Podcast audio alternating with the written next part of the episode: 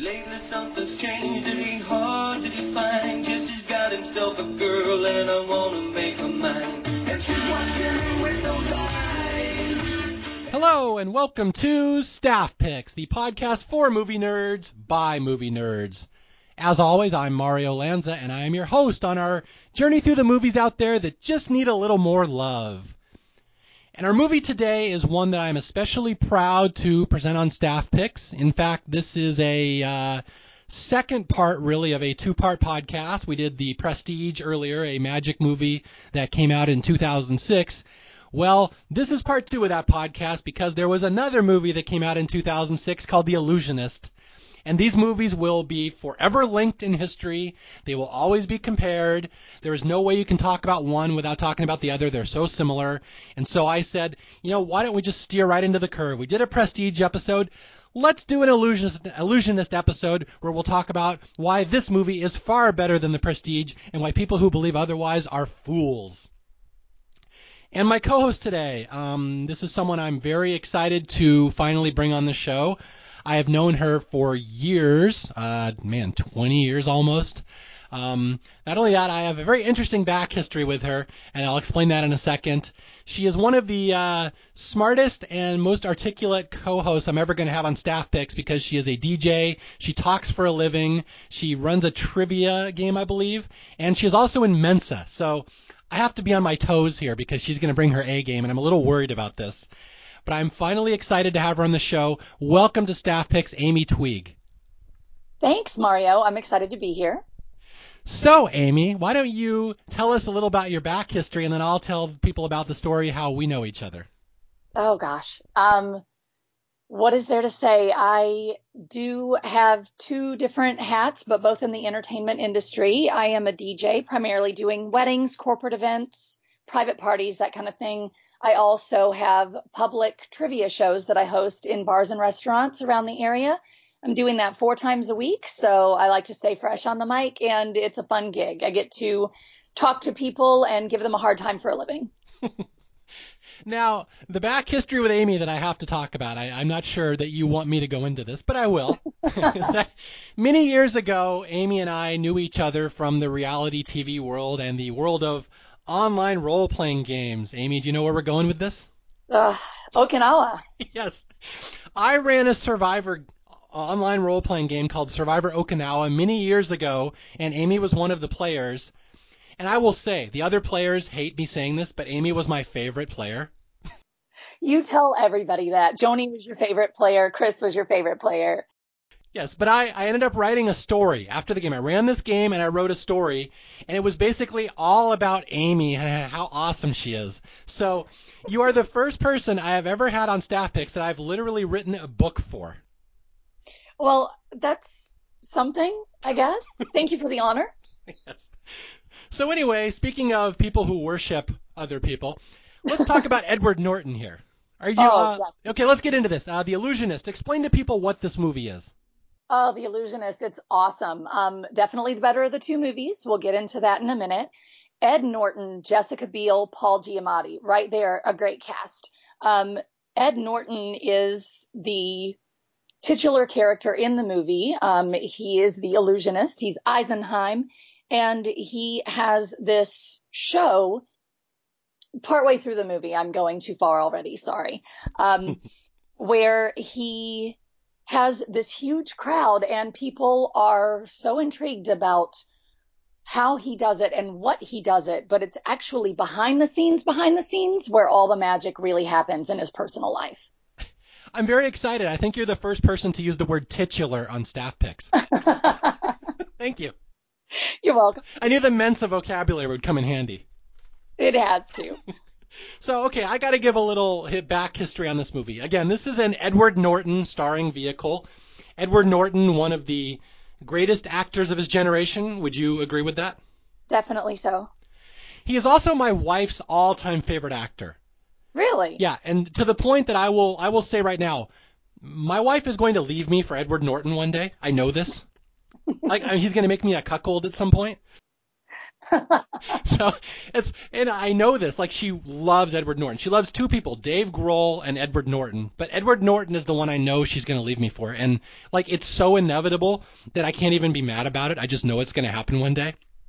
Yeah, I mean, you have to be on board with that. Those are solid choices. I'd be kind of honored. I mean, if she left me for Edward Norton, he's a good actor, and I like Edward Norton. But I will say, talking about an Edward Norton is weird because I have this.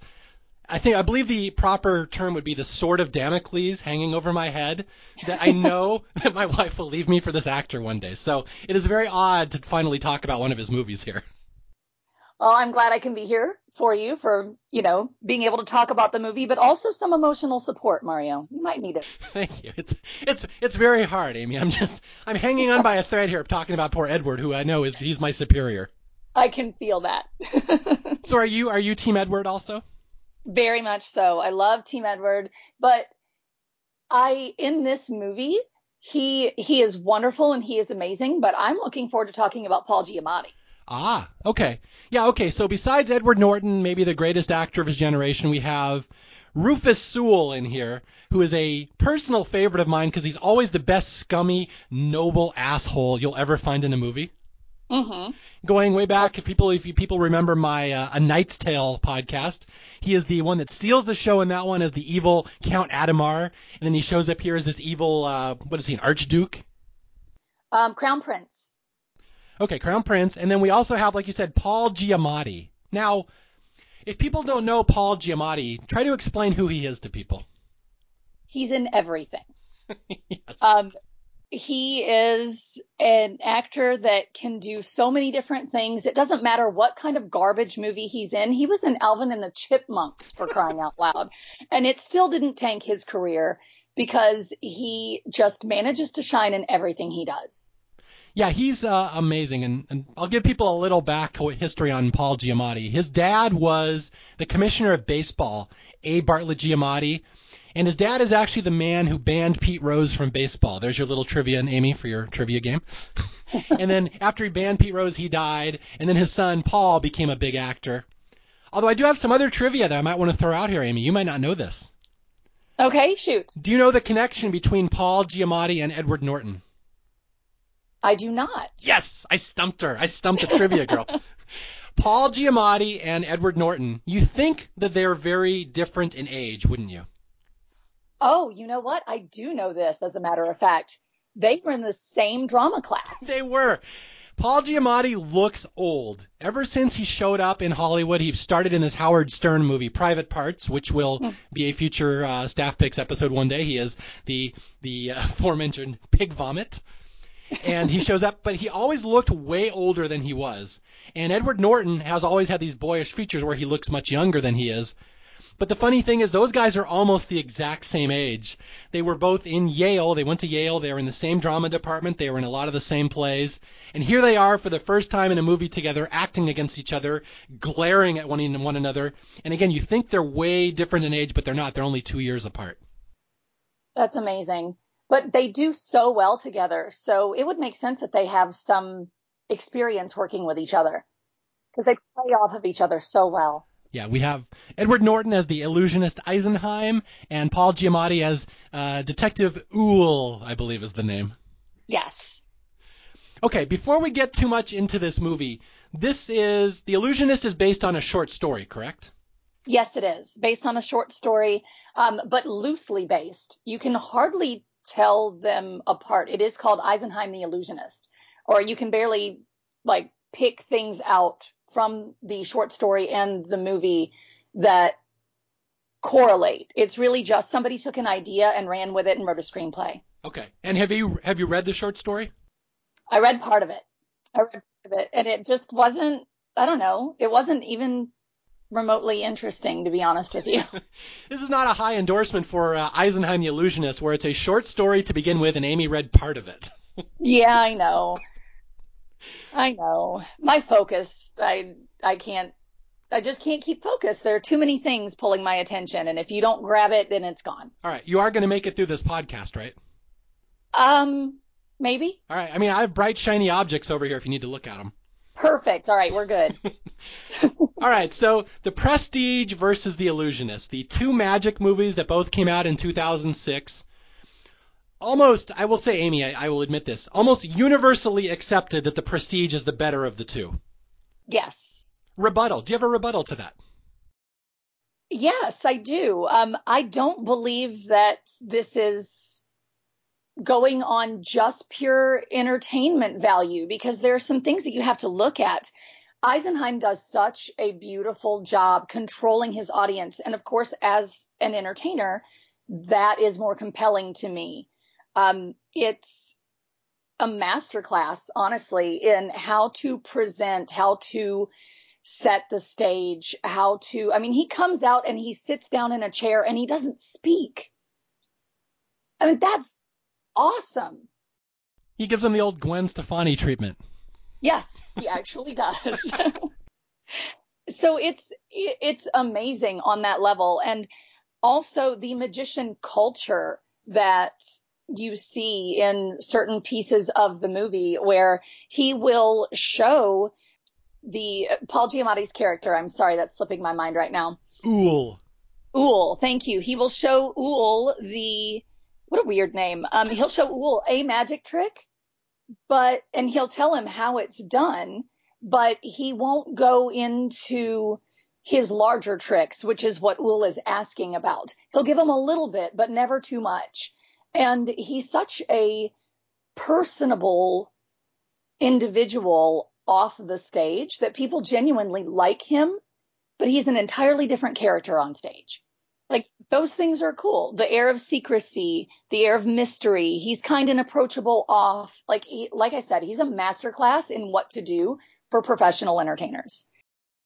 So you are one yourself. You're a professional entertainer. So you this relates yeah. to you somehow. Very much so. He's he's brilliant at what he does. And for me and for any professional in any field, you always want to get better, or at least you should. So you're always looking at things and analyzing things, trying to figure out what can I bring from that experience that will make me better in my own field. Now, have you ever made ghosts appear at one of your DJ shows? Not yet. I'm working on it. I'm working on it, but I feel like that is above my pay grade at the moment.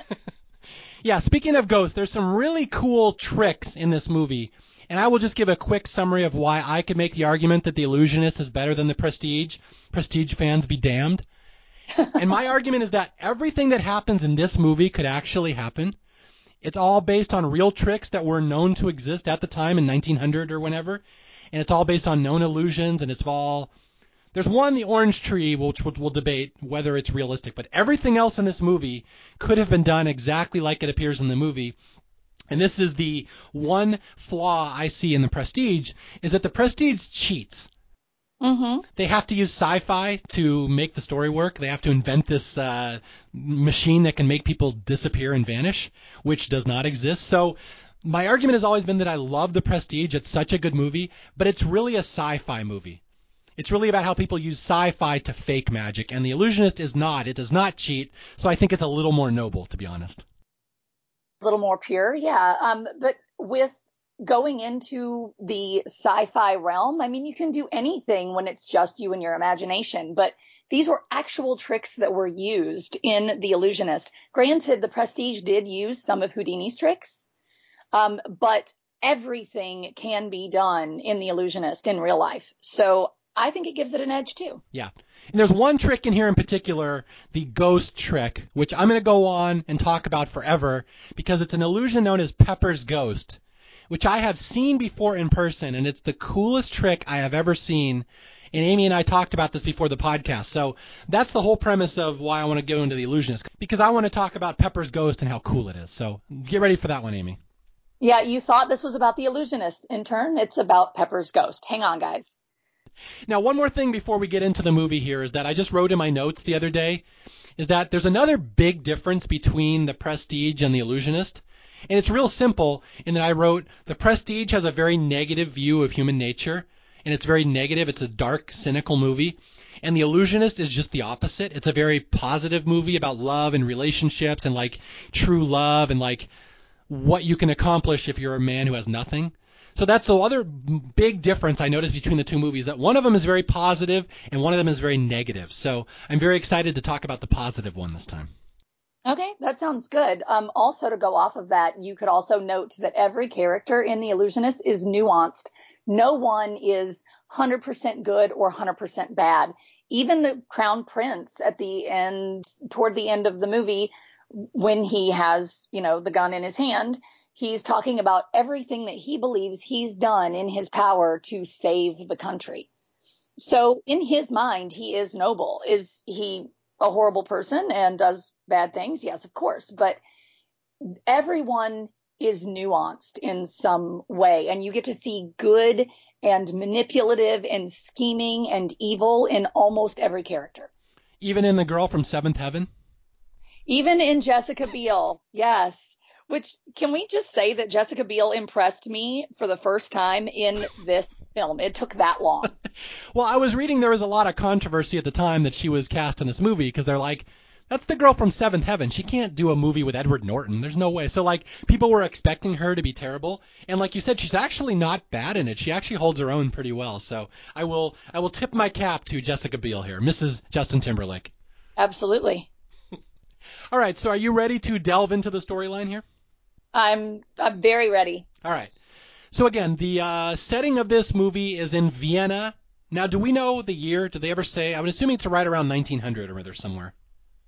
I don't think they ever said. Okay. That's part of the illusion. You have to guess. There we go. so the movie opens and it's all kind of told in flashback. We start in this. Uh, there's a magic show in 1900, and again, this this is historically accurate. They were they did have these big stage magicians at the time. It was a big deal. These guys would go from town to town and put on their show. And this guy Eisenheim is putting on a show, and then all of a sudden, what he's doing is he's summoning these ghosts. He's summoning people back from the dead. And what happens at the start of the movie? I'm just racing through this because it's not important. It'll come back later. But mm-hmm. the cops rush on the stage. They say, "You cannot summon ghosts. We're going to arrest you." And there's all this hubbub, and this guy Eisenheim, Edward Norton, gets arrested for summoning ghosts and disturbing the peace, and we find out that this is something he's been warned not to do before. Like you, you've been told this is the last straw. You're going to jail, and then basically from this point on, it's all a flashback. We see how we got to this point. Yes, we get to see how everything was created. We are at that moment, and then we're thrown back into Eisenheim's childhood. Yeah, it's although if recall if I recall, it's kind of a uh, Brady Bunch movie opening here, where the Archduke is like, "What's his story? Tell us about his name, or tell us how did Eisenheim become this illusionist?" Then we flash back to his story. So it's kind of a fun little, like they do in the Brady Bunch movie. What's the Brady's story? And then we go right into the theme music. Yes. so let's talk about his the flashback here. We we start with very young Eisenheim, and tell us about his his history. He's like he's not a rich boy, is he? No, he's not. He we find out later in the movie actually he's a cabinet maker's son. And he happens upon a magician, a traveling magician one day. Um, so the story goes. No one knows for sure. Um, and the magician does a couple of cool tricks, um, fascinates Eisenheim, and according to the legend, as it were, both the traveling musician and the tree that he's leaning upon disappear as soon as he's done with his tricks. So this leads Eisenheim to be consumed by and completely focused on magic. So you see him in little flashback clips spending all of his time learning these different tricks alone in his room, um, which is very sparse because again, he and his family are poor and he's sort of a strange child. He does not fit in with the other kids in in the streets of Vienna. Not at all. Not at all. You see him being heckled when he's walking along holding an egg on a stick and keeping it balanced. The kids all want him to drop it. They're not rooting for him. They don't care. He's being bullied, is what you're saying. Yes. yes. Thanks, Mario. exactly. That's what I, I'm like a thesaurus. That's what I do. I appreciate that. So Eisenheim is just this weird little kid in Vienna walking around practicing his little illusions and just again, he was consumed by how cool it was that this traveling magician taught him how to do these tricks. And that's the whole point of this movie. Everything you're going to see is an illusion. In fact, I would argue this whole movie is a magic trick. It's actually very cleverly set up, and it's one you almost need to see twice to see how they do it. But I'll just I'm jumping a little further ahead here. No, that's totally true. It's better the next time you watch it. Yeah, there's we'll get there's there's only one part of this magic trick in this movie that I'm not 100% sure they pull off, but we'll talk about that at the end. Okay. Okay, so Eisenheim is just this weird little kid walking around. He's like what 12, 13, I, I don't know how old he is, but the only person who gives him the time of day is this girl. There's this girl and she's like born of nobility and she rides around on a horse with her other rich girl friends. And for some reason, she's taken by this weird loser who practices magic and she's just kind of entranced by him. And what is her name? I always forget her name. Her name is Sophie. Sophie, yes. Yeah. Sophie, the rich girl, and Edward, the poor boy. And it's like Romeo and Juliet. They're from different worlds. She's rich, he's poor. But they just kind of become attracted to each other. And it's a very, the heart of this movie, it's a very pure love story between these two people that are not supposed to be together.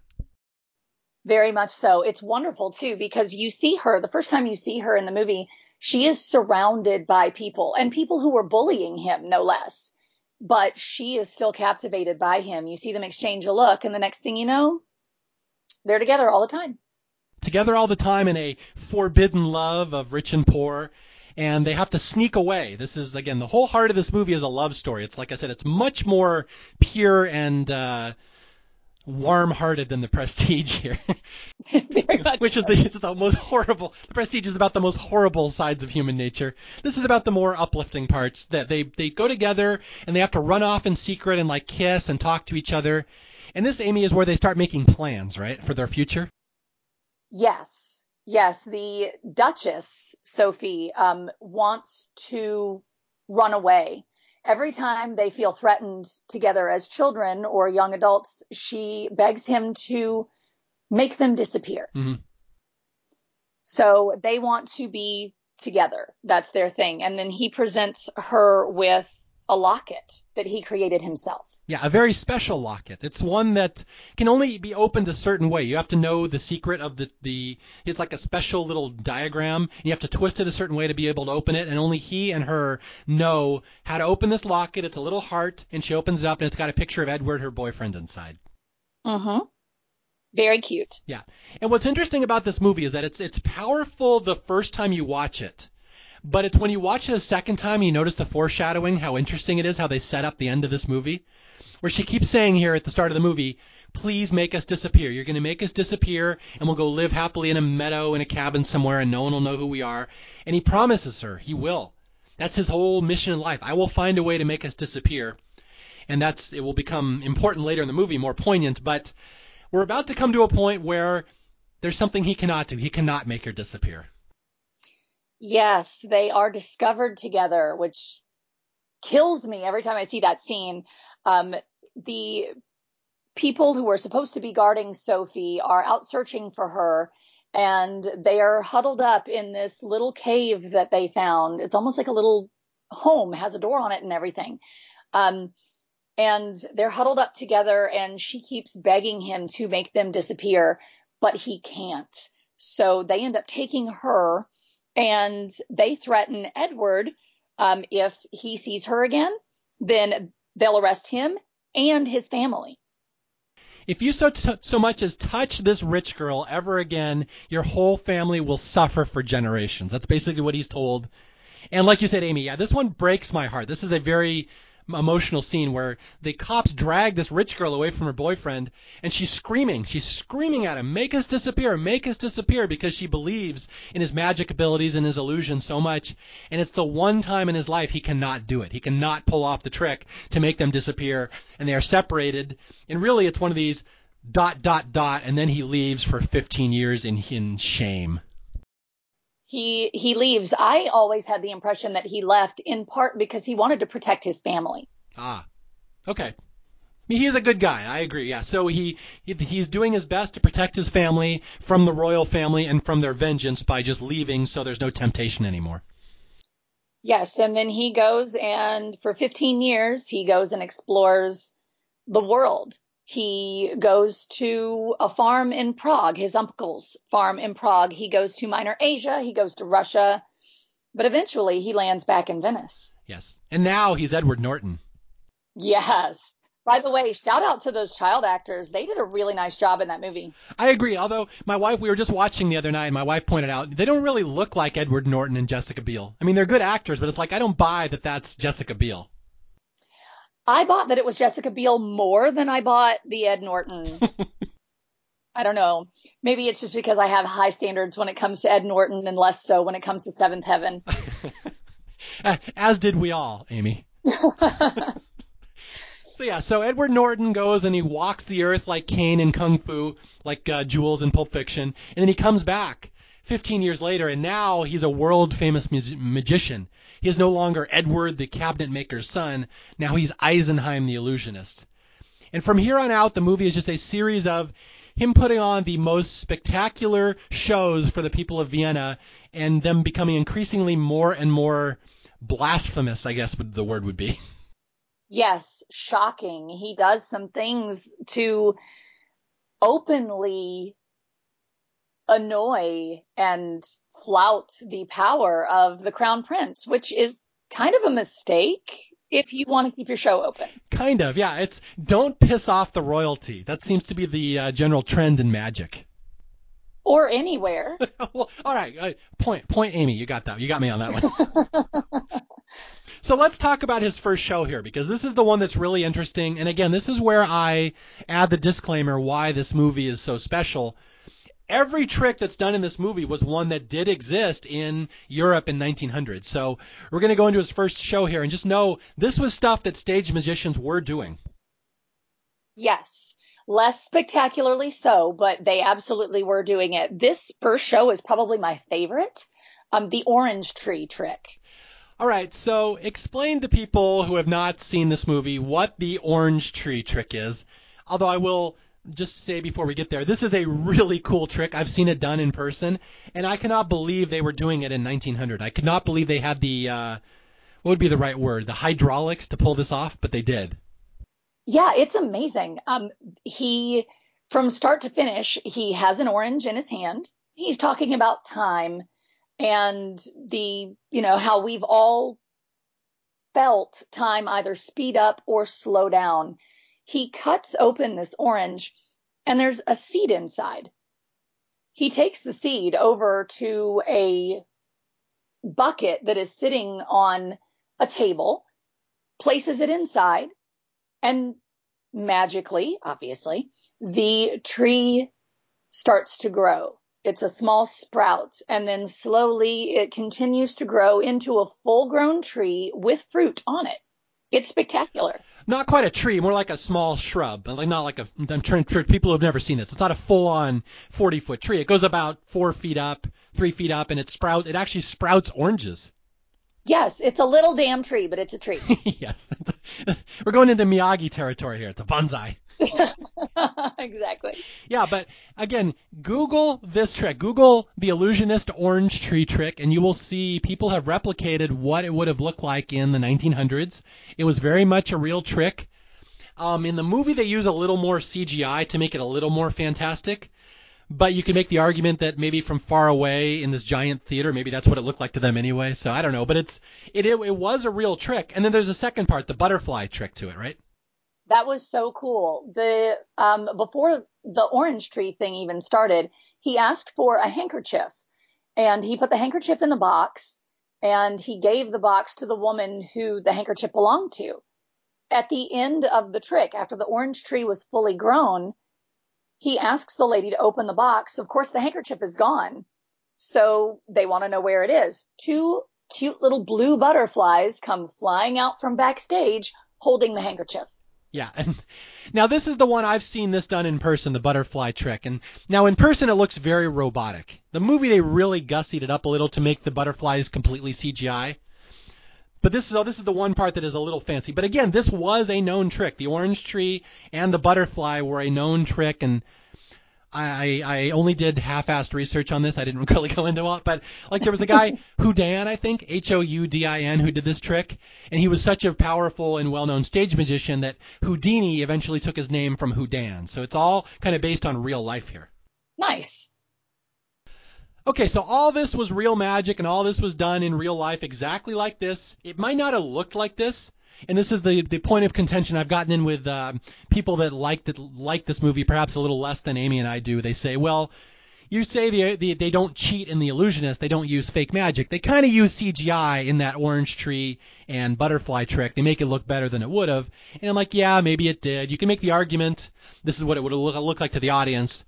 And I actually had a friend, uh, Josh Muir, who was just on my Demolition Man podcast. He made a joke last night that I have to share. He said, well, in Vienna, in a big stage in 1900, everyone would have been on opium. so that's probably what it would have looked like anyway. So I'll once again point Joshua. That was a good point. Very excellent point. So at the end of the show, Eisenheim has pulled off this really amazing orange tree and butterfly trick, and everyone in the crowd is amazed. And this is where we meet the second big character in the movie, Detective Uhl. Detective Uhl. He is fascinated by this trick. He's applauding probably harder than anyone else in the room. Um, He's like an amateur magician. Yes, he dabbles in close up magic, card tricks, coins, sleight of hand, but he's never been able to do anything like this before. So he has almost a reverent relationship with Eisenheim the first time they talk. Yeah, they they will have a really interesting relationship. And like you said at the start of the movie, this is really and not just an Edward Norton movie, it's an Edward Norton and Paul Giamatti, that they will have a really it's not quite antagonistic. They will have a very interesting, deep relationship in that this inspector technically works for the crown prince. He works for royalty, but he is a poor son of a butcher, just like Eisenheim. He's a, he's a poor, he's a, you know, like a commoner. So he has an affinity for Eisenheim, even though he knows he shouldn't uh, encourage it. Yes, absolutely. He is one of those characters that he has to do his job but he remembers where he came from and he relates to Eisenheim and puts him on a little bit of a pedestal in the beginning of the movie because this is this man that was a poor boy, but now he's traveling the world doing magic. In the back of Inspector Uhl's mind, I'm thinking he's a little jealous. Yeah, this is the life he would have preferred. Yes. Although I will say, in keeping with Paul Giamatti tradition, he's about 30 years old in this movie, and he looks 60. Isn't that horrible? he, he will he will age gracefully into an old man, much like my hero Norm Macdonald. They were always old people. You'll never be able to tell the difference. Yes. So yeah, Uhl goes backstage and he wants to learn more about Eisenheim's illusions. And Eisenheim's like, hell no, I don't tell my illusions. And it was like, please, you got to tell me that orange trick. He goes, I am, like Amy said, I dabble in magic. I, I can do this. I just have not done it this well. and Eisenheim's like, bitch, no, I don't think so. So exactly. So Uhl is he wants the trick, the the secret of that orange tree trick, and this will be a running theme through the whole movie. He wants that trick, and instead Eisenheim gives him a lesser trick, the ball trick. Yes, the ball trick, and tells him does it on him and then tells him how it's done. And you can see Inspector Uhl, he's genuinely charmed by having the secret and being able to share that with Eisenheim. He's charmed enough where for the moment he forgets about the whole orange tree thing. I should point out the same charmed, entranced look that Uhl has when he looks at Eisenheim is the same look my wife gets when we watch an Edward Norton movie. It's very dangerous. I'm like, could you avert your eyes and just not look at him, please? well, he's just that charming. We love Ed Norton. What can we say? He entrances her. It's terrible. Those eyes. Those eyes are dangerous. Um, yes, they are. Are you okay? Do you need a minute? I'm okay. We'll we'll cut this part out if I, I if I start weeping. Okay, that sounds good. okay, so Detective Uhl has gone and seen Eisenheim's show, and he cannot stop talking about it. So he like goes to the Crown Prince. He works for the Crown Prince, right? Crown Prince Leopold. Mm-hmm. And he says, we should go to this show. I mean, I, I don't know if we see this in the movie, but it's implied. He says, hey, you should go check out this show. This guy's really good. And so now shit's going to start getting real because now Leopold himself, Rufus Sewell, the future Mm-hmm. ruler of of Austria, shows up to Eisenheim's show for the first time. Yes, but he's not alone. Now, who would he be with, Amy? He might be with Duchess Sophie. Oh man, he's he's been scooting in on on Eisenheim's turf. Well, come on now. You can't leave a girl alone for 15 years and expect that not to be a thing. Yeah, you got to lock that down. You got to Eisenheim need to put a ring on it, really. Exactly. so yeah, so his childhood girlfriend Sophie is now the girlfriend slash fiance slash mistress of the crown prince. Do we know what their relationship is? He, she is his intended at that point. They are not engaged yet, but it is intended for their two families to make an alliance with their marriage. Okay, yeah. So so she is is flying in circles that Eisenheim could not possibly dream of being a part of, and now she's engaged to the crown prince. And what happens is the crown prince shows up at the next performance, and Eisenheim has a new trick. What's the new trick, Amy? The new trick is dabbling with death. yes, that's that's exactly where we're going to go in this movie. We're going to start doing death magic. Yes, because that's fun and it's not going to get you in trouble at all. so, so Eisenheim's up on stage and he's like, I'm going to kill somebody and bring them back to life. Is there anyone in the audience who does not fear death, who wishes to come up and be a part of my trick? But don't worry, no harm will befall you. Yeah, okay. so, so in one of the greatest dick moves in movie history, the crown prince is like, you know, if you want to kill someone on stage, kill my girlfriend. right.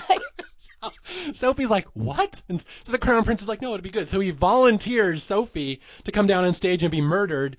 And this is where we get an impromptu, you know, reunion on stage of young childhood lovers Sophie and uh, Edward. Edward. Edward. Yeah. So they like for the first time in 15 years, they're all of a sudden looking at each other again. Yes, she does not recognize him at first, but when they're close up, you can see the recognition on her face and he obviously knows who she is. I'm going to steal a uh, Monty Python Holy Grail line here and say, I didn't recognize you at first, Eisenheim. And he's like, why not? And she's like, you didn't have shit all over you. right. You clean up well. I don't know who you are anymore. It's such an intense scene, though, because the two of them, and I, maybe it's just from my entertainer perspective, but the two of them are sitting there and they're staring at each other. And he's slowly going through the intro to this trick, but they're never taking their eyes off of each other. And for me, I'm noticing every single second that there's pause and there's tension. And you have to know that the audience isn't just focusing on the trick. You have to know that. So that's always an interesting scene for me. So the audience is like, these two people are going to do it up on stage. I mean, maybe. now, have you ever had old boyfriends show up at your DJ shows? Is it like this? Um, it. I have had that happen, and no, it's not like that. have you ever killed them and made their soul appear? Only in my dreams. yeah. So that's the trick. So, so Eisenheim pretends to kill Sophie. She's looking into a mirror, and she's got this creepy red robe on. And all of a sudden, the reflection in the mirror is not her anymore. Like she's doing movements, and the reflection isn't doing them. And all of a sudden, someone comes up behind her and kills her with a sword in the mirror. And she's like, "What the hell just happened?" And like Edward makes her pass out. It's this really kind of morbid, creepy trick. And then like our little ghost of her floats out of the mirror, like he's actually killed her on stage, and the audience is like, "Whoa, we just went to next level magic here." It was it, it was phenomenal, and everybody was impressed by it. But there's that scene again where he catches her as she quote unquote dies as she passes out. And they're very close and personal. I wouldn't, if I were Eisenheim, I would not be that close and personal with the crown prince's fiance. Yeah, these, he's crossing a line here. You do not, the hands do not touch the, the future leader of the country. exactly. And this is the first line of many that he crosses. He's the constant line crosser. Okay, so uh, yes. So after the show, the crown prince was impressed by the trick. He's like, "Dude, you killed my girlfriend. Nice work." You know, he's like, "I beat and kill women all the time. Nice, uh, cool story, bro." Isn't that weird how they connect on, or he attempts to connect with Eisenheim on that level? Yes. He connects on the violence to fiancés level. Yes, it's so creepy. Yeah. So the crown prince comes down, and the crown prince does not like you get the sense he does not like the idea of magic. He thinks it's all stupid, it's all trickery, and he's like, I just don't like this. And he tries to embarrass Eisenheim right off the bat. He's like, Do you claim supernatural powers, son? And Eisenheim's like, Well, I never said that. I just putting on a show. And so you can see the the the crown prince is trying to embarrass him, trying to humiliate him, trying to let everyone know this man is a charlatan and a trickster. And right off the bat, this is where they don't like each other, right? Absolutely. He's challenged right away. So both of them see each other as some sort of a threat, but they don't know exactly how imminent of a threat each other are until later in the movie. Yeah, they do not know they have been what would be the proper term here? Dicking, dipping their candle into the same wax. that's uh, that that's so proper. I was going to say involved with the same moment, but you do you. Yes, exactly. It's like the royal seal. They have both stamped their same royal seal on the same envelope. oh my god. okay, so but there's a little bit of foreshadowing here where where the crown prince comes down and challenges Edward or Eisenheim, and Eisenheim's like, well, you know, I'd love to put on a show for you. And the guys and the crown prince like, why don't you come out to my my palace, my royal palace, and put on a special performance and give us a new trick? And Edward says, I'll I'll prepare something special. Perhaps I'll make you disappear. Yes. Which is a fun bit of foreshadowing where you know if you know where this movie's going. Exactly. But everybody else in the room is like, oh shit, really? Did he just say that? And this is where we learn from Edward's stage manager he's he's finding out about the crown prince. He's like, "What's this dude like? What's this uh, Leopold like?" And he finds out conveniently that oh, Leopold is a horrible human being who murders his mistresses and beats them senselessly, and he's just horrible to every woman he has ever been with. And Edward's like, "Dude, he's with my childhood girlfriend. That's not cool." Right. He's like, "Oh, that's that's great. I'm really excited to hear that." But now we get the reconciliation. Yes. Yes, in the carriage, they meet quote unquote discreetly. Who's they? Tell us who they is here. Um, Edward and Sophie. Yes, the childhood lovers are back again as fully formed grown-ups, meeting surreptitiously in carriages now. Yes, but it's awkward. It's crazy awkward because she, so she summons him and he gets his carriage together and she it gets from her carriage into his carriage. It's very like i don't know what i would imagine 1900s subterfuge to look like. And so they're in the carriage and then they just kind of look at each other for a second. I mean that's all they could really do back then. Yeah but it's almost like he has some sort of a wall up he's challenging her right away. I hear congratulations are in order because he heard that she was promised to the crown prince. And he basically just wants to know, like, why am I here? What do you want with me? Okay, so yeah, so the die has been cast. They now know about each other, and they know both know each other's situation. Although he finds out, there's, or he doesn't find out here that, but she, we learn we learn as an audience, she still has the locket that he made for her many years ago.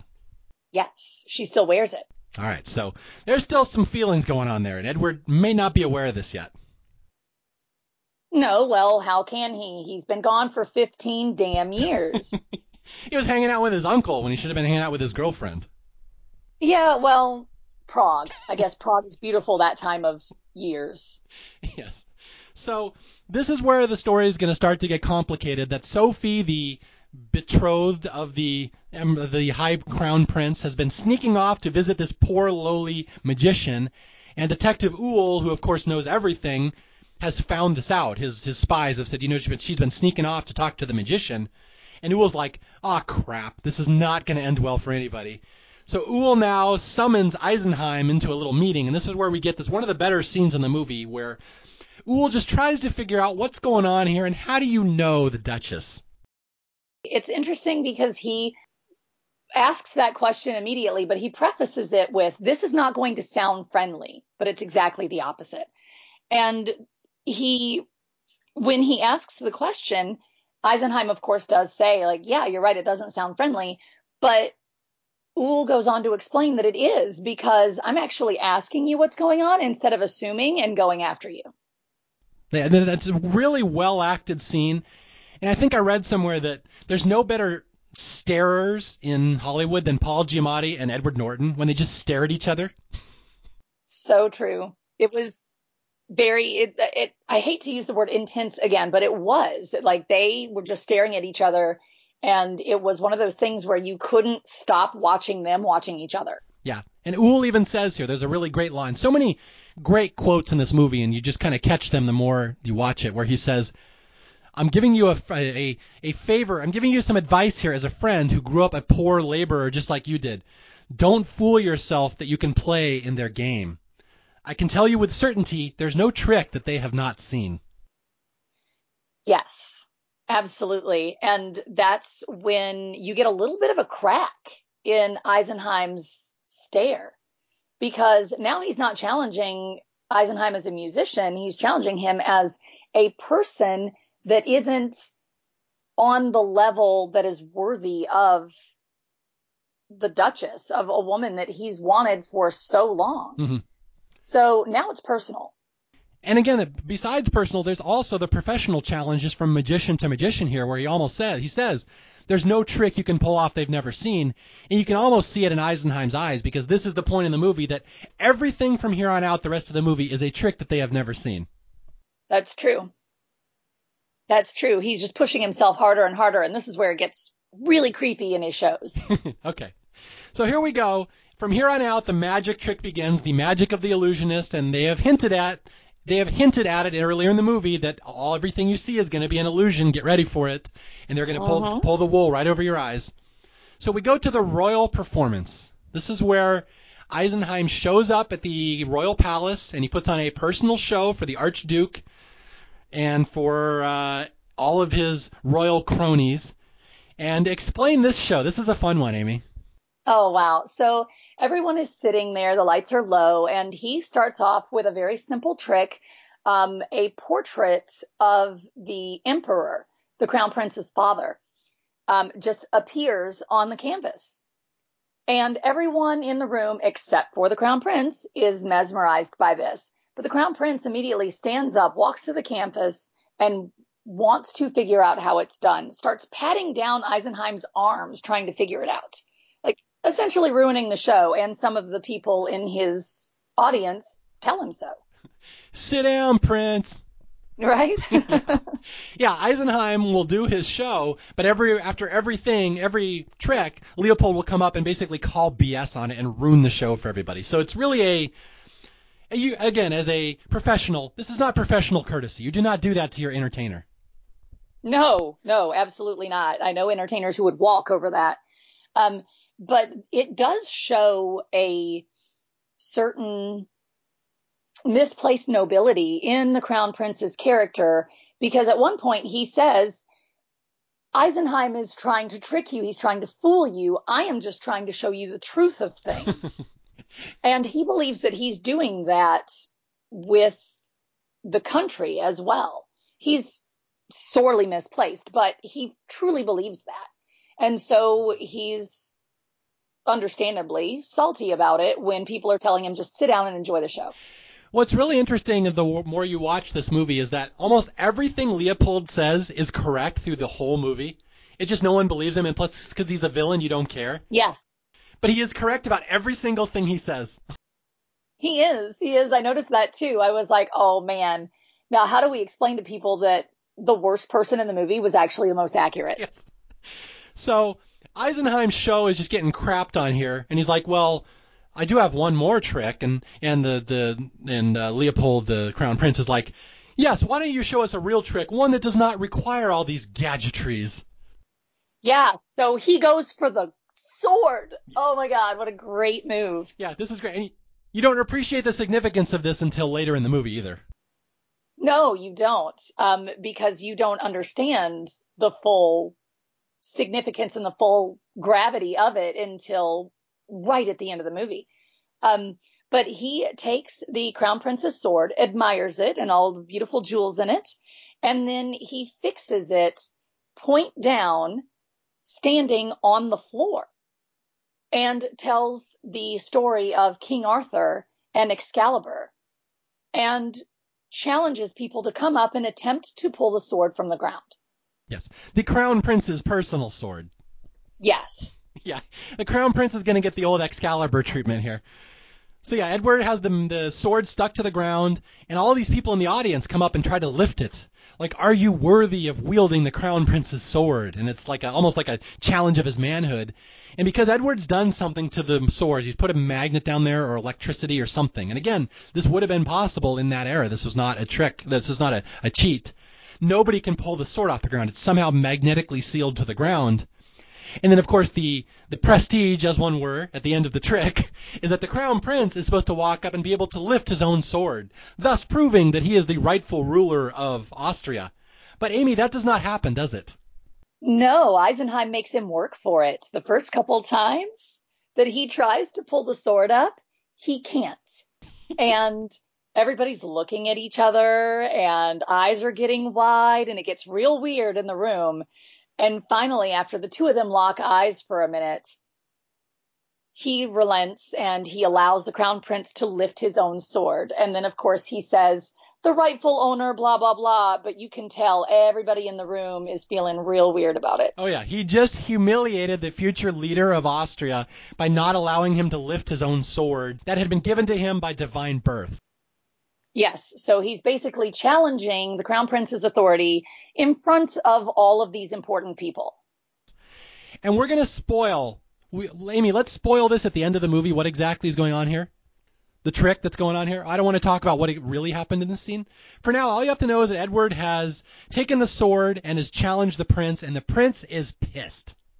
Mm-hmm. He is so angry about it, and you'll find out that this is not going to be the last time that he's challenged on any level by Eisenheim. Um, his authority, his affection, if you want to call it affection, with Sophie, all of it um, Eisenheim is just going to basically single handedly pick apart this guy from now until the end of the movie. I'm going to make you disappear, would be the optimal phrase there. Yes.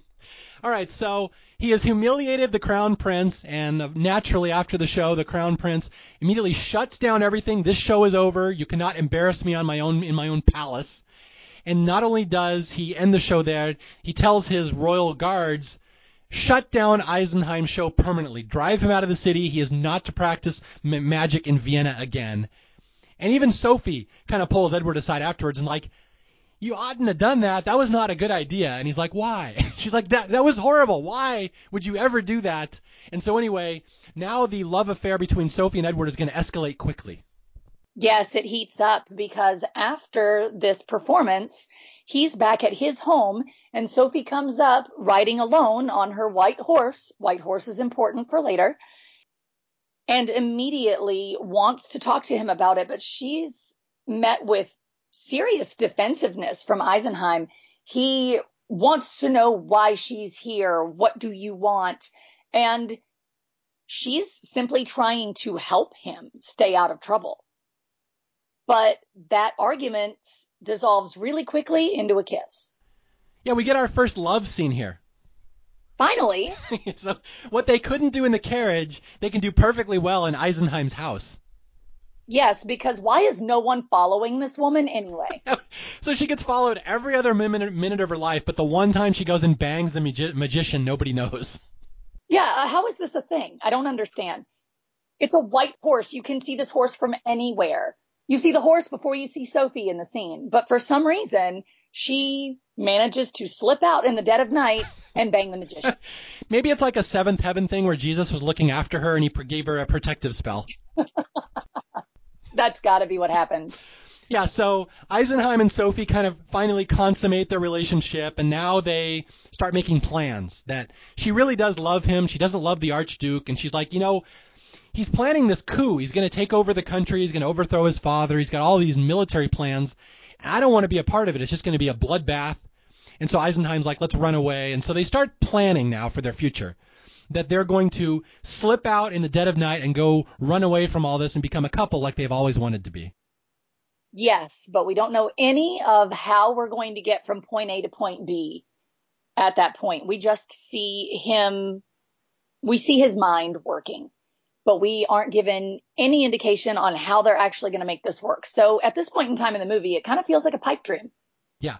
And of course, Detective Uhl is all over this. For some reason, he missed the banging part, but he watches every other thing, and all of a sudden he sees Sophie and Eisenheim meeting up and talking and discussing and whispering, and he's like, "Oh, this is not going to be good. I do not like this."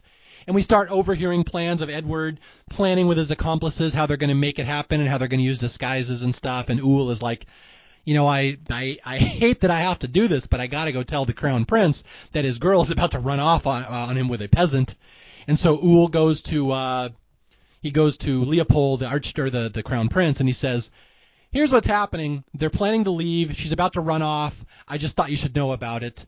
And this is where we get the darkest scene in the movie, the murder. Hmm. Yeah, you start talking about this one. Why? You have a problem with violence? Oh no, not at all. Just against the wrong people. All right, no. It's so yeah, it's a, it's a horrible scene here. Is that Sophie goes back to the prince to basically say that she's leaving him, and he says, "I know you've been with this magician. You've been banging him. It's been terrible." And he starts accusing her of being a whore, and she's like, "You cannot speak to me that way. I'm nobility." And he goes, "I will speak to you any way that I want, woman." And at one point, he's now drinking. He's been drinking all night, and he's got this canter of brandy or something. And then Mhm. she's like, "I'm a little scared of you. You're drunk. Leave me alone." And he starts, you know, threatening violence against her because this is what he does. He murders women who are unfaithful to him. He beats them. He's just a horrible person. And she tries to run out to the stable to get away from him, and he staggers out after her. And you can see him staggering as a drunk out to the stable, and you hear a commotion, and you hear her screaming, and then all of a sudden you see Sophie's body on a horse as she's riding out. She has been attacked. There's blood coming out of her neck, and at some point it, we're led to believe the prince has attacked her, cut her with his sword, and passed out in a drunken stupor. And now she is mortally wounded, running riding across the countryside on her white horse. Yes, and one of his men actually sees this from the window from like his perch where he's supposed to be on watch. Yeah, witnesses. Very important. There were witnesses to this that they just saw the crown prince assault Sophie, and now she's gone. Yes. All right. So anything else to add to that? Was I was I able to capture the the the grim darkness well enough for you? Yeah, thanks for that. Um, that was perfection. But can we just talk for a moment about how Sophie, just going back for a second, Sophie does not try to hide her affection in public. At one point, she's in a carriage and he is, Eisenheim is handing her a suitcase of some sort, some kind of a briefcase. And she reaches outside of the carriage, pulls him into the carriage, and kisses him in broad daylight. I guess in magic the proper term would be misdirection. There's a lot of misdirection going on here, where there's a lot of very blatant shows of affection to basically force Leopold's hand into assaulting Sophie. Exactly. Yes. So now Sophie's dead. So now Sophie's dead. So let's talk about the reveal scene here. So Eisenheim is waiting. He and Sophie are supposed to run away together, and he's waiting outside at night, knowing she's supposed to ride up in her horse, and she never shows up. And he looks worried. He can't figure out what happened. He does not know that she has just been murdered by the crown prince. And so the next morning, all of a sudden, it's this big hubbub that the that Sophie, the Duchess, is missing, and what there's like a huge search party going out for her to look for her body somewhere. Yeah, in the woods. And so they continue to go through the woods. There's this huge long line of men scouring the forest looking for her.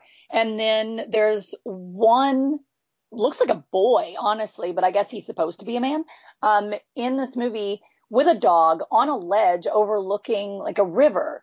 And they find her body. Yeah, she's just floating there in the river, face up. Just, just floating there, pale as anything. And the, um, I guess coroner, for best way to put it, in 1900, Mhm. says that she bled out, and that was her cause of death. This is very important. The wording here is very important because the, the movie only works if you get what's going on in this scene. Her, They Mhm. find her body. Eisenheim is the one who goes and grabs her and you know pulls her out of the water, and she's lifeless and pale, and she's got an open wound on her neck. And they pull her into a car, a carriage of some sort. And this is the man that comes over, and he's the family's coroner. He says, "I am the family, the Duchess's family coroner. I have pronounced her dead. No one's allowed to touch her. She's nobility. We do not need people around." And that that's what's important is that he's the family coroner, and he's the only one that can make the determination of death. And so Uhl, the detective, shows up and he's like, "Oh crap, what happened? Like the Duchess is dead, and he's the only guy, Uhl, the only guy who can really research this for the police department to find out what happens." And he is turned away by the family's coroner. He's like, "You can look at the body, you can check for a pulse, but trust me, I'm the doctor. She's dead." So Uhl is turned away, and this will become important later.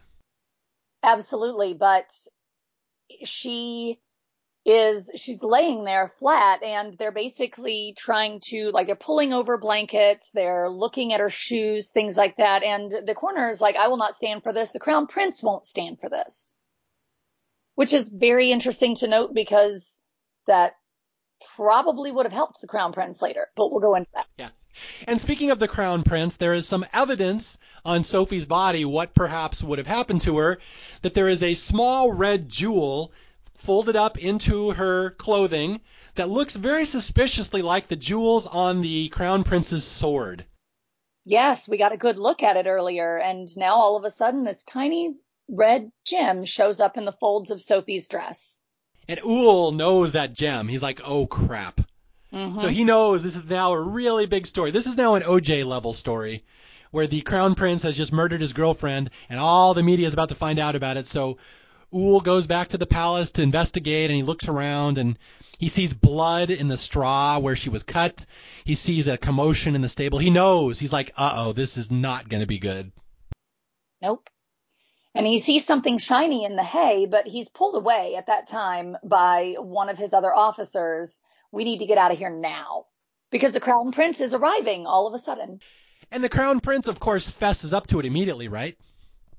Yeah, no.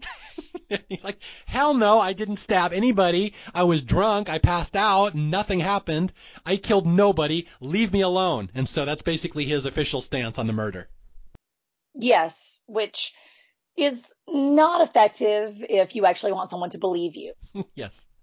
So here's where the story stands at this point. Eisenheim has been making plans to run away with the Archduke's girlfriend, his former childhood girlfriend, but she has been murdered by the crown prince out of retaliations. If if uh, she can't be with me, she's not going to be with anybody. So now Sophie is dead, and now Edward is pissed. And this is where we get for the last 45 minutes of this movie revenge magic. Yes, which is the coolest kind of magic. he decides he's going to start invoking spirits. yes. Yeah, this is great. This is just anger. This is vengeance magic at its best. That Eisenheim's new show that he has opened, and he has brought in an entirely new crew of stagehands. These all Chinese stagehands. All he does now is he summons ghosts. He has a little mirror or a little table, and a ghost will appear on his stage, and a ghost will start telling the story of how they died and who put them here. So you can kind of see where this one might be going. yeah, we're going to start off small, and then, I don't know, maybe conjure the Duchess. yes. So why don't you explain some of these shows? Because these are fun. Just the audience, watching the audience react to this stuff. Oh wow, yeah, that part was phenomenal because when he he used to introduce every trick in his old show.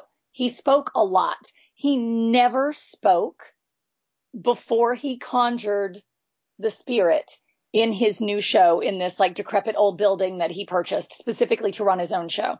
He is now older. He's looking drained. He looks as if he's focusing all of his energy into conjuring the spirit. And then he more or less collapses in the chair that he's sitting in. The spirit will look around and the crowd starts going nuts and starts like shouting questions at the spirit. And they'll answer a couple of them, but the spirit's never on the stage for longer than 30 seconds or so. So you get like an answer or two but then the spirit evaporates, curtains down, we're done here. But they are now convinced that he can speak with the dead. Yeah. So he has this new, amazing audience of people who want to contact their dead and their loved ones. And they go every night to watch him conjure someone new in the hopes that they're that person's loved one. Yeah, and what's funny is it's very intricate, this whole section of the movie where Eisenheim is summoning these ghosts, but he never actually says who the ghost is. The audience will start asking, and the audience determines who it is. So it's a very clever line he's straddling here, trying not to be arrested for fraud. like Eisenheim never claims this is your dead son. Someone in the audience says that looks like my dead son, and everyone's like, "Oh my god!" And it's very clever. And I will talk about this more at the late, more later in the podcast. What's going on here is an illusion called Pepper's Ghost, and it's one that I've seen in person before and it's astounding. It's the best magic trick slash illusion I've ever seen in my life, and it's very hard to see it done well. It's done with mirrors and projections, and there's a separate room off to the side that's like a clone of the room they're in, and it's all about reflections off glass and smoke, and it's so cool. And that's what he's doing here, some variant of that, and they don't explain it in the movie. I'm just letting you know this was a trick that was known how to do in the 1900s. So you could do this, and an, uneducated, unsophisticated audience in Vienna would have their minds absolutely blown because I've seen it in 2019 and it blows your mind. That's so cool. I can't imagine how it would be done in 1900. Obviously, there's some CGI work in the movie that's making it look more realistic, but it was such a cool thing. The first time he did it, everybody's mind was blown. It went from dead silent in the room to I have a million questions and we're all going to shout them out at once. Yes. It's like an auction all of a sudden. it was. It was. So now Eisenheim is apparently the devil that he, everyone says, oh my God, this guy has sold his soul to the devil and he has these supernatural powers. He can conjure back the dead. And this is Eisenheim's new workup. And he's just riling up all these people of Vienna. And then one day he summons the dead Duchess Sophie which now he's really crossing the line. And it's funny because Sophie pops up on stage and she's a ghost and she's like, "Where am I?" And he's got this haunted look in his eye. He's like looking at her with longing, and they're looking at each other. And she's like, "I was, I was murdered." And all the people in the audience are like, "Who killed you? Who killed you?" And she's like, "I don't know." And she starts fading away. And now this is the talk of all Vienna. And now Uhl gets involved again, and he pulls Eisenheim and Eisenheim aside and says, "Stop it." Actually, there's a big piece that you're missing. That was the show in which the Crown Prince actually attended incognito. He wore Oh, a disguise, okay. attended the show, and Eisenheim conjures Sophie, and obviously, you know, Crown Prince is not okay with this, but more not okay when Sophie says that the person that killed her was in that room. Yeah. yeah.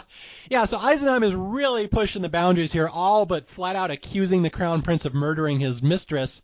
And then there's other stuff it like he's he's summoning ghosts to come walk around outside the state outside the uh, auditorium and like down the street and stuff. Yeah. Oh my gosh. Yeah, that scared a couple people, but whatever, it's fine. Yeah. So they think Eisenheim's flat out the devil now, and like you, like Amy said, the the crown prince has shown up to one of the performances, and Sophie appears, and Sophie says, "Someone in this room killed me," and he's like looking around, trying not to get people to stare at him. So it's really crossing the line, and again, Eisenheim gets arrested. Right, this is where Uhl pulls him into jail, says, "You're going to jail for fraud right now." Yes. Yes. Um, there's a part where he's questioning Eisenheim, like, you need to tell me exactly how this is being done, or you're going to be arrested for fraud. And he's in the the a room in the police station, and outside there's a huge mob of people who have gathered out the window, and they start chanting chanting Eisenheim's name. Um, he says, you know, it's going to be worse and you're going to get a harsher sentence if that mob comes into this building. So Eisenheim goes and turns those people away, tells them that this is just a trick and he did not mean to deceive anyone, but this is only entertainment. He cannot actually raise the dead. So he turns around to um, Uhl and says, okay, so I revealed it. I'm not a fraud anymore. Can I go? Like that's it. Yep, that's it. Uhl's like, "Peace out, thank you." Yeah. And Crown Prince is not okay with this. Although there is one, isn't this the line here where the crown prince says, or where uh, says, "Stop doing this right now. I'm going to let you go. You're not going to jail. Never do this performance again. Do not accuse a member of the royal family of murder." And Eisenheim just says, "I think you're going to enjoy my next show." Yes. So basically, you know it's going to happen again and it's going to be big. It's going to be big, and this is the scene we had right at the start of the movie, the flashback, where Eisenheim starts summoning Sophie again, and he's going to get arrested. But All right, this is this is the there's two reveals in this movie where they reveal how the trick was done and like it's great because the the crown prince Leopold at one point earlier in the movie says it's all an illusion. Trust me. All this will be revealed by the end how it was done. And this is where the movie's going to actually do that. Mm-hmm. Absolutely. Yeah, so explain the final performance here. This is a really kind of a showstopper. I love this scene. Oh man. Okay, final performance. He's sitting down, everybody's silent. Of course, Uhl is in the crowd just wanting to know what's going to happen next because he brought all of his officers in because the minute he does something untoward, he's going to get arrested. And we want to make sure that Eisenheim cannot escape.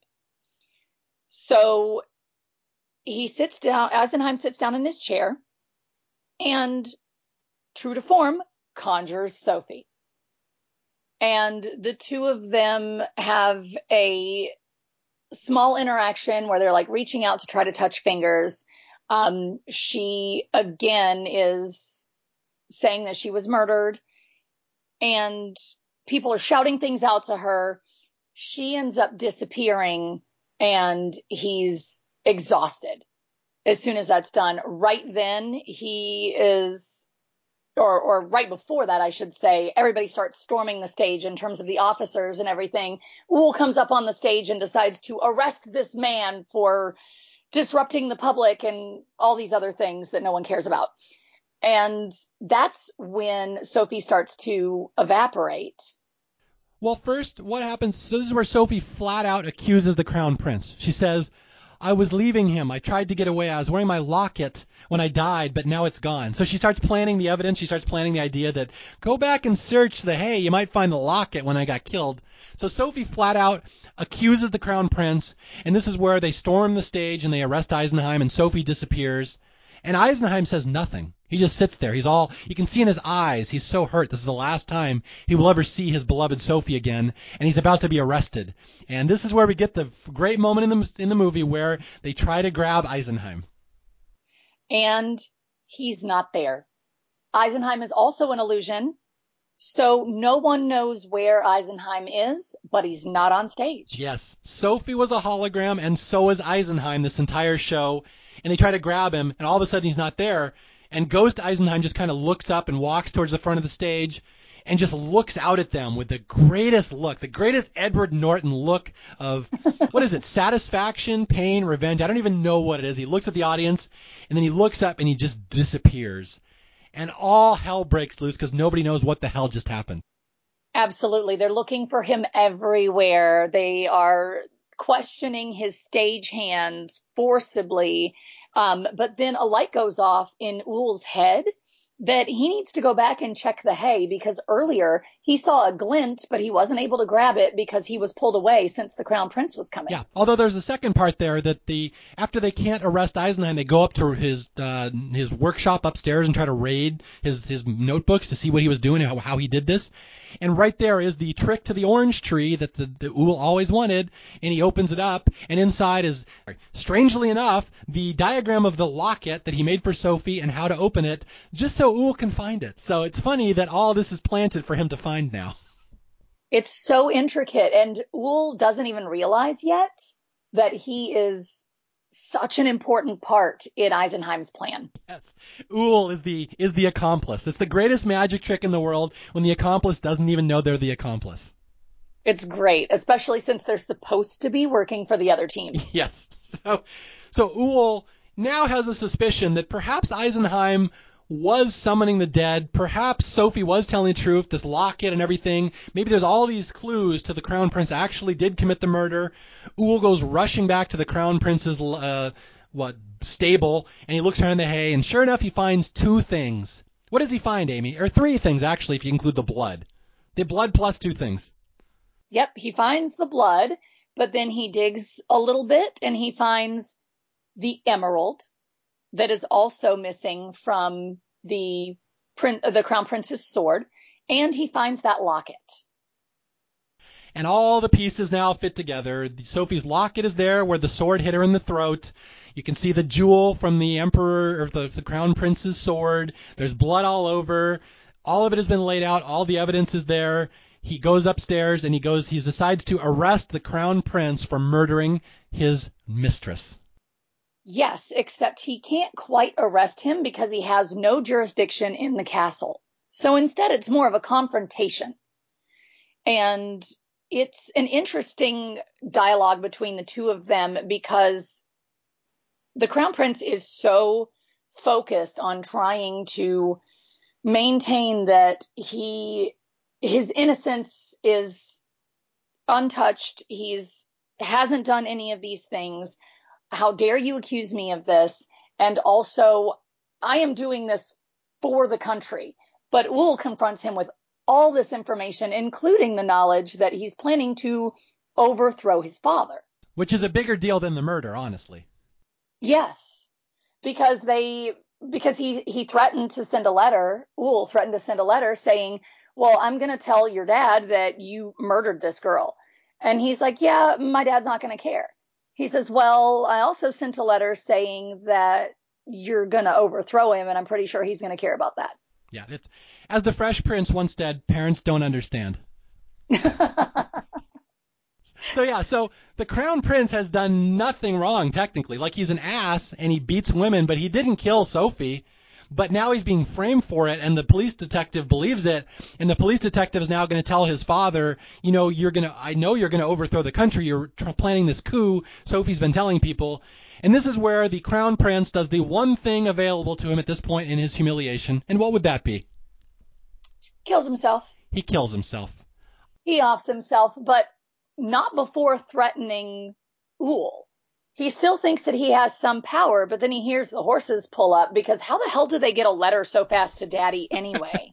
I don't know, they must have uh, upgraded somehow. There's some kind of special postage you can get back then that goes a little faster. I'm not sure. Yeah, maybe that was an illusion too. I don't know. But either way, the Daddy's forces are coming and they want him to unlock this door, open this door right now. And he decides to turn the gun on himself because he feels like now his power is completely taken from him.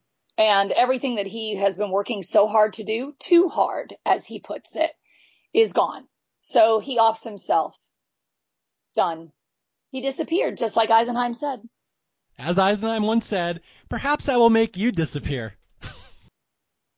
That's pretty ballsy to make someone make themselves disappear. That's a hell of a trick. That's very good. That's a very good trick. Even Penn and Teller would applaud that one. They're like, that was a good trick. so all, all of a sudden, the crown prince is out of the picture, and Sophie and Eisenheim are off somewhere. We have still have no idea where they are or what happened to them. We just know the crown prince has killed himself, and you know it's going to be the biggest story in the history of Vienna. And all that's left really at this point is the reveal. Uhl has to figure out exactly how Eisenheim did this. Yes, and he's thinking about it. He's trying to figure it out. He's walking along the front of the castle when a messenger boy comes up and hands him an envelope. He opens up the envelope and it's the book with the secret of the orange tree. yeah, this is a really cool scene. And I've seen this movie many times, and I didn't even realize what was going on in the scene until today when I watched it for like the eighth time.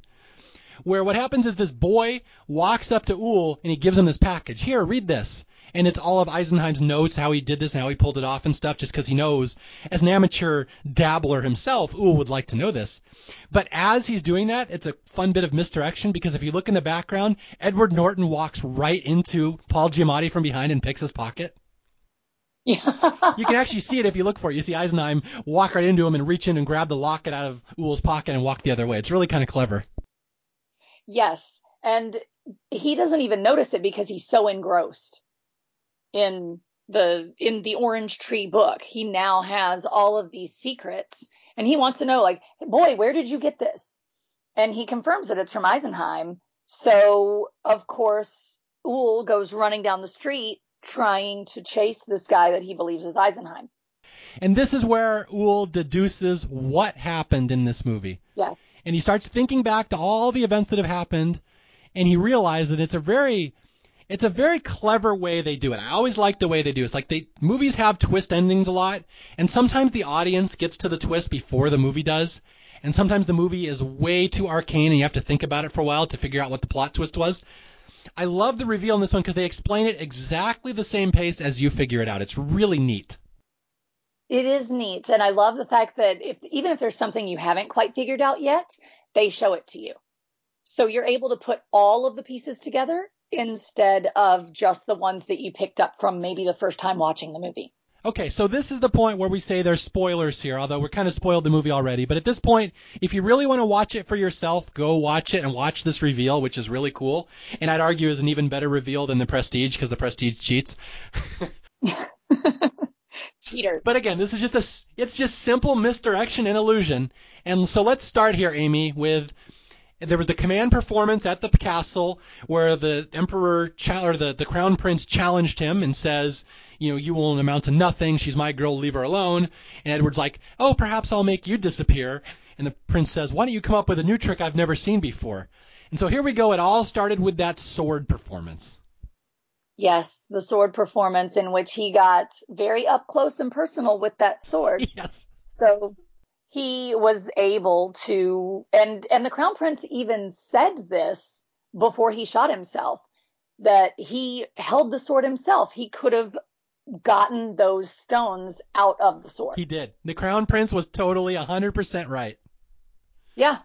Eisenheim held my sword. That he could have taken those jewels and that's exactly what he did. Mhm. That is exactly what he did. It's funny when you watch it again, you can see Eisenheim palm the jewels. It's very quick. Watch him. It's in his left hand. He holds the sword up horizontally, and all of a sudden one of his fingers drops down into his pocket. And you can see he has somehow pried off two of the jewels and put them in his pocket. Oh, see, I haven't caught that, and I've watched this movie too many times. Absolutely. It's really neat on multiple viewings. You can see how it's done. Cool. So yeah, the whole thing, the whole Excalibur trick was nonsense. It was just 100% misdirection. All he needed was the jewels that night because he was going to frame the art, the crown prince for Sophie's murder, and everything after that was BS and acting as long as he had those jewels. It's amazing. All right, so why don't you discuss Sophie's part in the subterfuge here? Sophie. Oh, yes. Um, the suitcase that was given to Sophie in the carriage and the infamous kiss, that was, that contained several things. One of them being a dram of poison, we're guessing, or something to drug the prince to make him pass out. The night that she was confronted by the crown prince, she had already snuck a couple drops of that into the liquor in the decanter that he had in his room. So when she was waiting for him, she'd already drugged the brandy. That's the thing that a lot of people I think might not catch when they watch this movie the first time that even Diana, my wife, pointed out. She's like, a lot of this had to be timed just perfectly for it to work. And I'm like, I don't think it necessarily did. It required a lot of improvisation on Sophie's part that she has to drug the crown prince. This is the night when she's murdered, when you think quote unquote she's murdered. She's in the room with him and they're arguing and he's drunk. And at some point she has slipped a Mickey, as they would say. She has slipped him a Mickey into his drink. And now she has to wait until he's going to start to pass out, until she starts seeing the effects of him wobbling. Right. That's when she has to push him into a fight and get him to be violent and chase her out to the barn. So she has to wait until it kicks in. It's not really timing as much as it is her just acting. It is timing though, because he ended up passing out in the barn. So if she had done it wrong, he would have passed out before they would have gotten that done. That's true, but I, I, you could always argue you could he, that she would have made it look like he killed her up in the office. That's yeah, fair. as long as they were alone somewhere. So yeah, the whole thing with the murder was all an act. We have a drunk prince who has been drugged, staggering around, threatening violence, and once he gets into the stable with her and there's no witnesses, like people see him walking into the stable, but nobody can see in the stable, then all she does is wait for him to pass out and just start pouring fake blood around, put a fake wound on her neck, plant all the evidence, plant the necklace, plant the jewel that Eisenheim has given her, and get on a horse and pretend she's dead and just ride off. And that's it's all acting at this point. Mm-hmm. It's it's all deception, misdirection. Misdirection. Perfect word here. And so now we get the tricky part of the trick. The one thing that I'm not sure they can explain. It may fall apart a little here, Amy. Do you know which part I'm talking about here? No, I don't. How do they get her pulse to stop? Because Uhl checks her pulse. That's a great question. I thought that maybe she took more of the the the dram or the poison, um, kind of a Romeo and Juliet thing, as you mentioned earlier. Um, and he, because you see in the flashback, or not in the flashback, but in the the flashes of clips that explain it, you see Eisenheim giving her some sort of something to revive her. Yes, we saw that, but we didn't see the part where she passes out. No, we didn't see that part, but my guess that my my best guess is that she took some of the same thing that she gave him. So it ended up stopping her pulse. So it puts you that deeply asleep that you, they, a trained detective will think you're dead. Or a coroner, yeah. Because that is the other key to this movie, and it's really subtle how they slip it in there. And I'll, I'll kind of explain this to people so they can know what I'm talking about. Is that they find Sophie's body in the water, and I should point out Eisenheim is the one who retrieves her. He's the first one who gets her. So if she's still showing signs of life, he's going to be able to hide them somehow. He gets her into a carriage, and the coroner comes and declares her dead. Yeah. And this is the part, if you haven't seen this movie, you may forget. The coroner that declares her dead is actually Eisenheim's assistant. Mm-hmm. He's in a beard. He's in a different costume, and people forget that if you haven't watched this recently. He's the one that makes the determination. He comes up, I'm a member of the royal family, and nobody is allowed to touch this body. It's you know it's blasphemous. You cannot desecrate the dead. That's just Eisenheim's buddy saying that. So they're buying time. No public is allowed to come view the body. The only person that is allowed to view the body is Uhl, who touches her neck and searches for signs for life for about 15 seconds. That's the key. They have to make sure there's no signs of life in those 15 seconds. Yes, and it's interesting because as soon as they start investigating a little deeper, that's when the coroner gets super protective and invokes the crown prince's name to get to back off. So at this point, what we have is a murder scene that has been staged, a drunk crown prince with a history of violence, and witnesses who saw her saw him walking after Sophie, threatening her with violence and staggering with his sword drawn, I might add. And we have Sophie and Eisenheim perfectly alive and healthy, healthy and happy and hiding. And now Eisenheim comes up with his revenge plan, which is just basically again Pepper's ghost. He's going to just make Sophie appear over and over until he drives the prince mad and the cops start investigating him and they find the crime scene and then hopefully he'll be arrested and or kill himself. And all that happened. It all worked out great. It, as a, as a, the great Hannibal Smith would have said, I love when a plan comes together. and it's great, and it all works out. And Uhl figures it out at the same time as the audience, and he tries to go catch Eisenheim, who is now escaping Austria in a train with his beloved Sophie. They are going to escape as they've always wanted to. He made her disappear. Think back to the flashback where she said, "Make me disappear, make me disappear," and he couldn't do it. Fifteen years later, he did, and they go and live happily ever after. And Uhl, what is Uhl's reaction, Amy? Is he angry about this? This is the best part of the entire movie, in my opinion. Uhl laughs about it. Uhl has it all put together and laughs and has so much respect for be, the wool being pulled over everyone's eyes, including his own. He knows when he's been beat. Yeah. And instead of being angry or having some sort of revenge situation, he just has mad respect for it and I think he's genuinely happy that the two of them get their happy ending. Yeah, that's the thing. He always had a begrudging respect for Eisenheim, the poor cabinet maker's son who somehow made it big. And despite all the warnings, somehow did find a trick that the royal family had never seen before. He made this asshole of a crown prince disappear.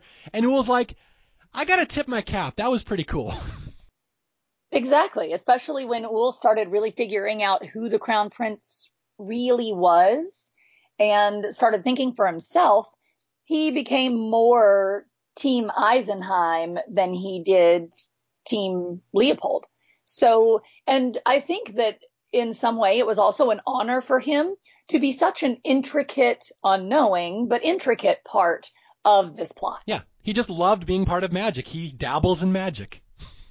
Yeah, and he sure did. And I got to give a shout out here to the wonderful crazy eyes of Paul Giamatti during that last grin and clap.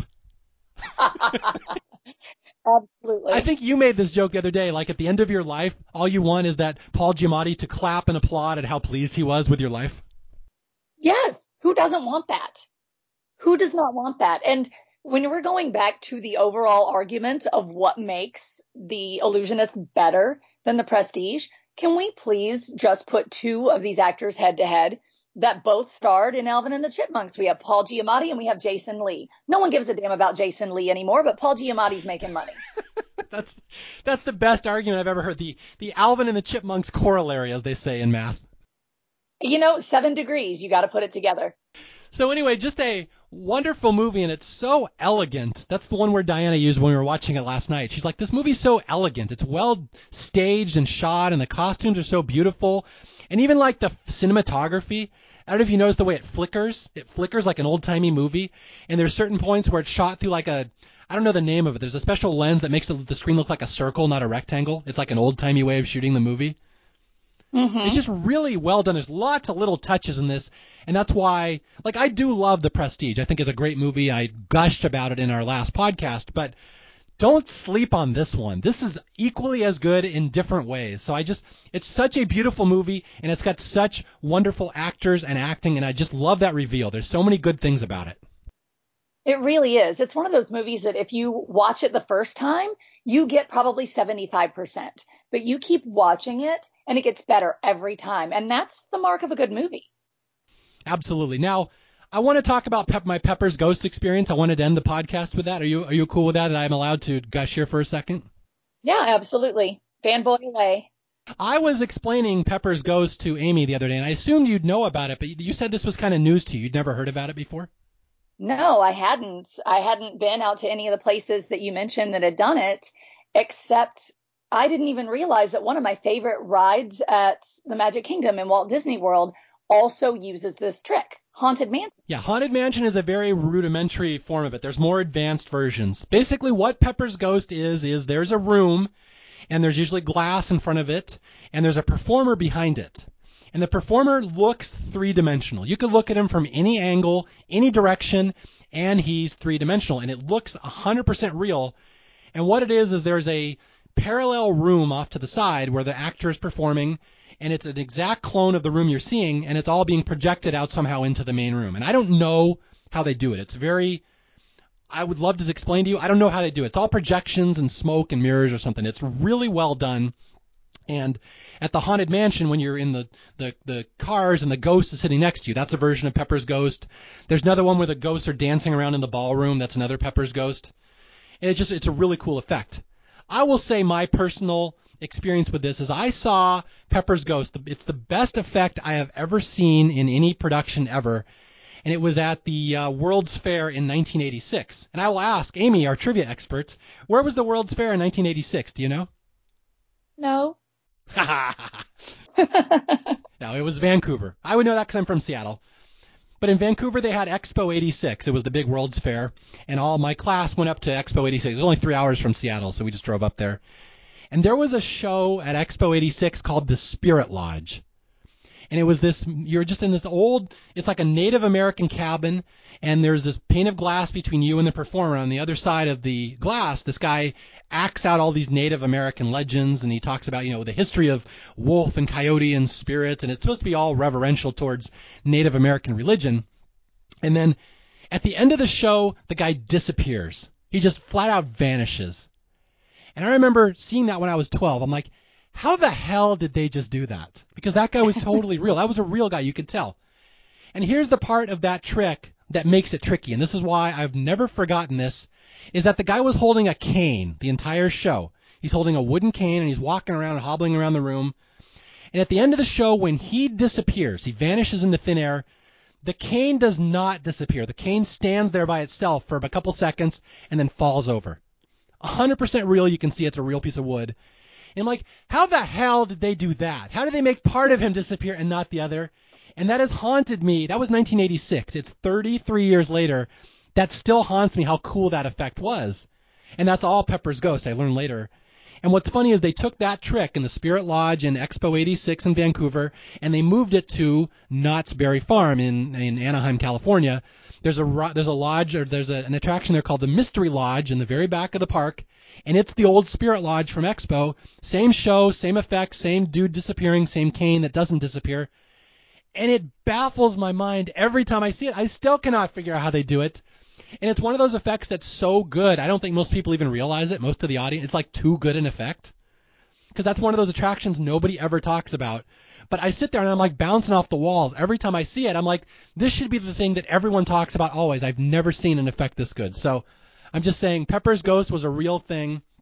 And A, if you want to see it for yourself, go to uh, Knott's Berry Farm and look in, in California and look at for the Mystery Lodge. And B, here's the bad news. I heard they just closed it for renovations like two weeks ago. yeah, and I need to tell you guys, Mario's entire day was ruined when he found that out yesterday. I was I was bragging to everybody about this mystery lodge, and I've been pipe I've been pimping this place out for years. I'm like, people go to Knott's Berry Farm for the roller coasters. Go back to the mystery lodge and explain how they do that. Like it's like in the Prestige when uh, when the the ingenue is like, explain how one guy comes out of the door and into the other one. I'd love to know you explain that and that's what I'm like in the Mystery Lodge. So it's closed for renovations. I'm hoping they reopen it again. It's never that popular. I'm worried it's going to go down. But if you ever get a chance to see a good Pepper's Ghost effect, look for it. You will not be able to figure out. It's astounding. That is cool. Thank you for letting us know about that. Thank you for giving me five minutes of uninterrupted airtime where I could just brag about that. Well, I, you're going to take it even if I don't give it to you, Mario. Yeah, it's my show. I'm going to edit you out, period. Well, fine, then edit me out. You're going to miss half of the good stuff. All right. Anything else you have to say about The Illusionist or Paul Giamatti's Crazy Eyes or my future cuckold, uh, Edward Norton, who's going to take my wife?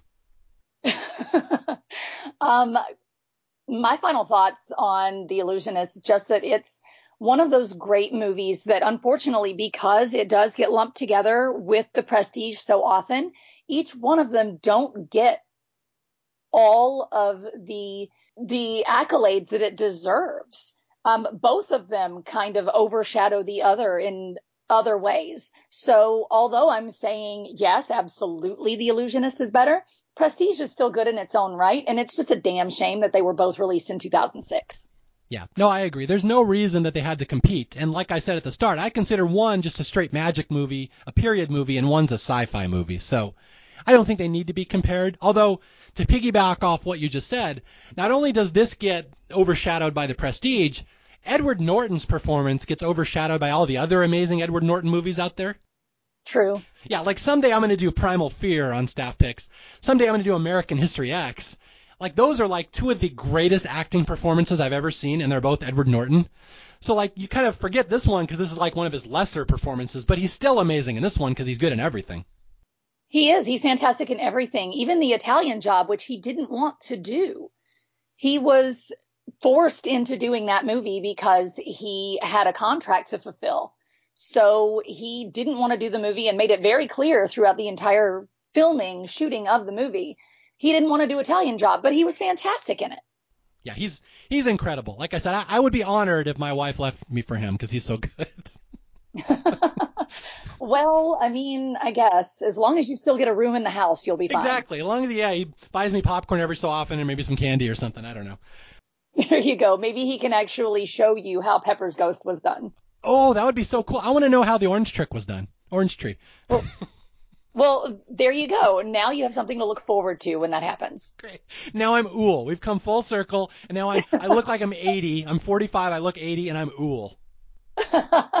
there are worse things to be. This is what Staff Picks does to you. well, then I'll only be on once. All right. Well, again, thank you for coming on, and I am going to challenge you because I want to get you back on here again. You will not be a one timer. You will be at least a two timer. So think of a second movie. I want to get you back on. You were a fun guest. Well, thanks so much for having me. I'll keep it in mind and I'll let you know. All right. And please do not pick Death to Smoochy. No, I don't like it either. We're going to go somewhere else. Good. I was worried the Edward Norton streak would continue no, no, maybe maybe another Paul Giamatti. Oh, Paul Giamatti. Okay, you can be my private parts co-host. Oh, done. You're the motherfucking Antichrist, Stern. oh my God, we're doing that. That's a thing. We're doing it. Okay, private parts with Amy. Well, this will be in a couple months. Anyway, again, my name is Mario Lanza. This is Staff Picks. If you need to reach me, you can reach me at staffpickspodcast at gmail.com or on Twitter at Mario J Lanza. And again, until the next time, I'll be out there looking for more movies that deserve more love, and I'll try to find somebody interesting to come on and talk about them. Thanks for listening. I'll talk to you guys later. Goodbye.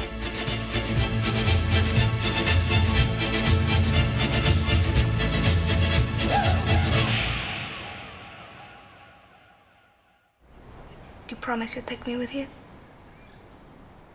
One day I will. One day we'll run away together.